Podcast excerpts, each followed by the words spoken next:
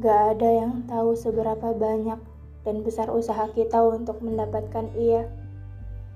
Dia yang terdengar berengsek di telinga kawan-kawanku. Dia yang tidak pernah dipandang baik oleh keluargaku. Aku tahu, ini ulahku. Ulahku yang gak pernah cerita tentang bagaimana ia saat menjadi manusia baik dan menenangkan. Manusia yang kuanggap rumah.